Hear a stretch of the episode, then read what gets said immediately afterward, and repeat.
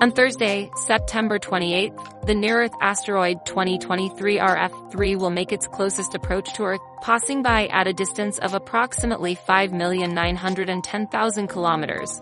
The asteroid is estimated to be about 120 feet in diameter, making it about the size of an airplane. However, this asteroid poses no harm to Earth whatsoever.